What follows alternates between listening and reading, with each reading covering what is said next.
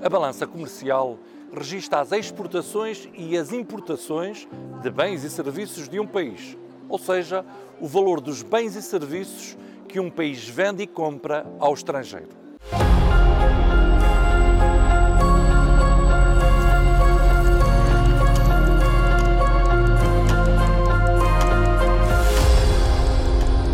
Através dos valores das exportações e importações registados na balança comercial, é possível calcular o saldo da balança comercial, que é um dos principais indicadores sobre o comércio internacional de um país.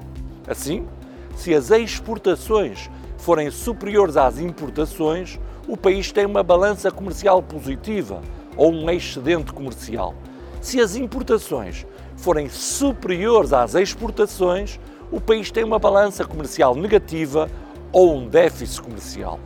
Sucessivos déficits comerciais significam que um país está a endividar-se face ao estrangeiro, uma vez que compra sempre mais do que vende aos seus parceiros internacionais.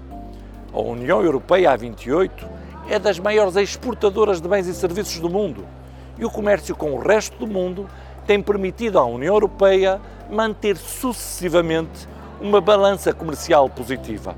Portugal mantém, desde que há registros, sucessivas balanças comerciais negativas até 2012. A partir de 2012, conseguimos inverter a situação e passámos a registrar saldos positivos na balança comercial.